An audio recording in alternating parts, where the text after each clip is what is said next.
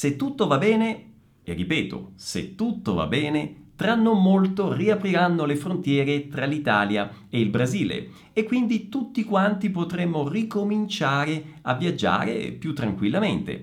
Ma a questo punto la domanda sorge spontanea.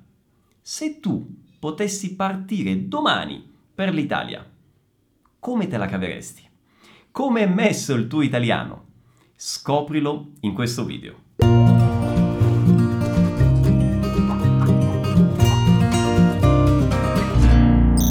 Ciao a tutti, come va? Benvenuti a questo nuovo video che come sempre è in italiano con sottotitoli in italiano. Per chi non mi conosce, io sono Pierluigi, creatore di Vuoi apprendere italiano e del programma Vai, un corso di immersione nella lingua e nella cultura italiana e in questo video avrai la possibilità di testare la tua conoscenza di parole e espressioni che sicuramente ti serviranno nelle diverse situazioni che incontrerai durante un viaggio in Italia. Per cui partiamo subito con il test. Sei pronto? O pronta? Via! Come si dice feriado in italiano? Giorno feriale, giorno festivo o giorno prefestivo. Un feriado in italiano è un giorno festivo, mentre il giorno che precede il giorno festivo, ad esempio il sabato che precede la domenica, è un giorno prefestivo.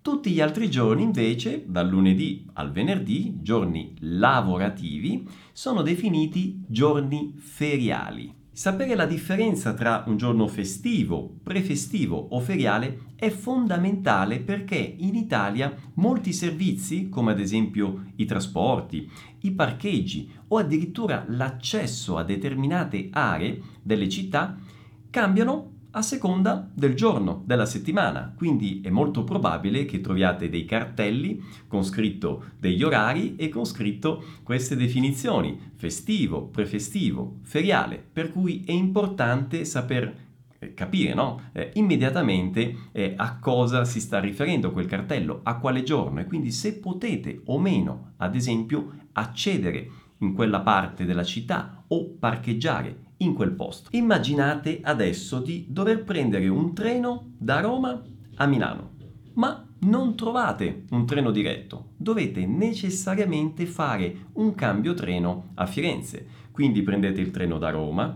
fino a Firenze, poi scendete e prendete un altro treno da Firenze fino a Milano. Come spieghereste questa cosa ad un funzionario delle ferrovie?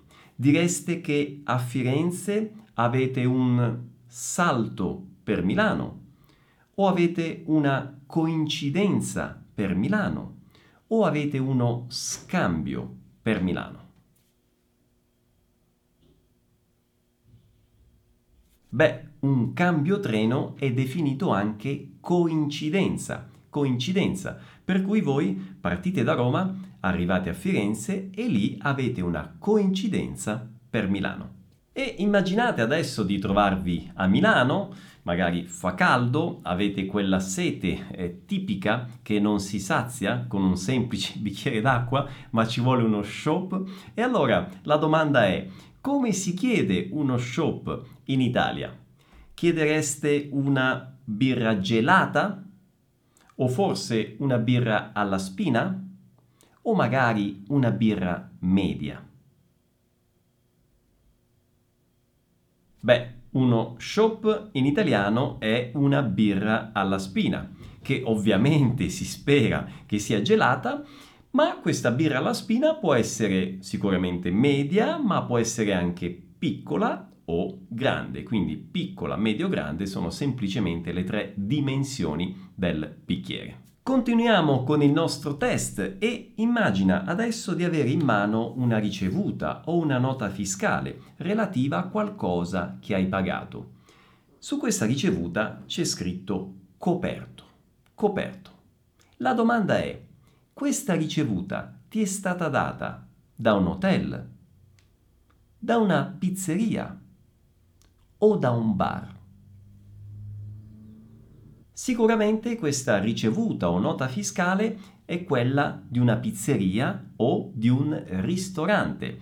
Il coperto infatti è quel valore fisso che si paga per ogni persona seduta al tavolo e fa riferimento alla tovaglia, alle posate e al pane che generalmente viene servito eh, già in automatico quando ci si siede al tavolo di una pizzeria o di un ristorante. Il coperto generalmente non si paga nei bar. Passiamo adesso alla prossima domanda, ma prima, se sei arrivato fino a qui e ti sta piacendo questo video, ti chiedo gentilmente di mettere un mi piace, di eh, fare un commento qui sotto, scrivimi, raccontami un po' la tua esperienza eh, in Italia, in situazioni di questo tipo. E se non ti sei iscritto al canale, iscriviti subito, clicca eh, nel pulsante, attiva le notifiche per essere avvisato tutte le volte che pubblico un nuovo video e altra cosa importante, se ancora non mi segui su Instagram fallo subito. Chiocciola vuoi apprendere italiano? Su Instagram pubblichiamo ogni giorno dei contenuti che sono differenti da quelli che trovi qui su YouTube. Continuiamo il quiz e immagina adesso di trovarti in pizzeria o al ristorante con degli amici italiani o con dei parenti italiani. E a un certo punto alla fine uno di questi amici o parenti si alza e propone di pagare alla romana. Cosa significa pagare alla romana? Significa che si divide il conto in parti uguali, oppure che ognuno paga per quello che ha effettivamente mangiato e consumato, oppure significa che paga la persona che ha indicato e suggerito di mangiare in quel ristorante, in quella pizzeria. Pagare alla romana significa dividere il conto in parti uguali. Quindi se abbiamo un conto di 150 euro, siamo in 10 persone, significa che ognuno pagherà 15 euro. Altra domanda. Che cos'è una bancarella? Bancarella è sinonimo di cash elettronico. È un posto che vende giornali o è un posto che vende frutta? Le bancarelle sono quelle che si trovano nei mercati, cioè feiras girua e generalmente vendono frutta, verdura, generi alimentari diversi, ma anche vestiti, accessori. O cash elettronico generalmente si chiama bancomat in italiano, mentre i giornali sono venduti nelle edicole. Immagina adesso di trovarti alla cassa di un supermercato. Qual è la domanda che tipicamente ti faranno? Credito o debito? Carta o bancomat? Contanti o assegno? La domanda che vi faranno è carta o bancomat, dove carta significa carta di credito, mentre bancomat è sinonimo di carta di debito, solo che in italiano non si chiede credito o debito. La domanda è appunto questa, carta o bancomat, mentre contanti o assegno ovviamente ha un senso perché contanti indica giniero, assegno indica cheque, ma ovviamente nessuno paga al supermercato con un assegno, non è ovviamente uno strumento di pagamento usato in questa situazione. Prima di passare all'ultima domanda che è particolarmente interessante, un'informazione di servizio. Finalmente dopo tanti anni e dopo tante richieste da parte vostra che mi seguite su YouTube ma anche su Instagram e sugli altri canali, è pronto il corso di Italiano Praviagen di Vuoi italiano. Si chiama Vai proprio in viaggio, quindi vai in viaggio, è un po' un gioco di parole. In questo corso troverete tantissime informazioni, queste ovviamente e tantissime altre che vi aiuteranno a cavarvela bene in tutte le situazioni tipiche che troverete durante un viaggio in Italia. Non solo svilupperete il vocabolario e comprenderete, allenerete la comprensione di tutte quelle espressioni, parole che vengono pronunciate dagli italiani in queste situazioni, ma vi allenerete anche a parlare. Quindi quali frasi, espressioni utilizzare per richiedere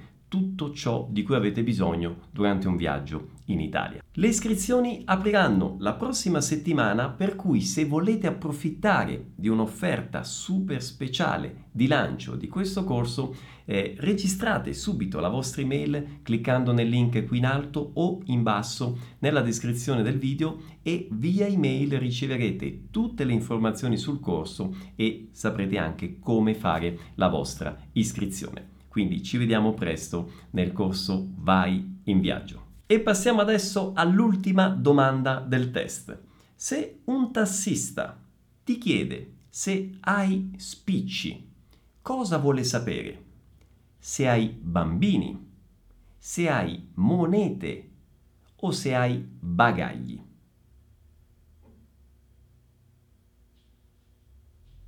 Con il termine spicci o spiccioli si indicano le monete, per cui il tassista ti sta chiedendo sostanzialmente se você tem dinheiro trocado.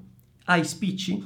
Bene, abbiamo terminato per questo video, spero che il test sia andato bene, che tu sia pronto per un prossimo imminente viaggio in Italia e io ti do ovviamente appuntamento al prossimo video e mi raccomando se sei interessato a Italiano Praviagen eh, iscrivi la tua email qui nel link in alto o in basso nella descrizione del video. A presto, alla prossima, ciao ciao!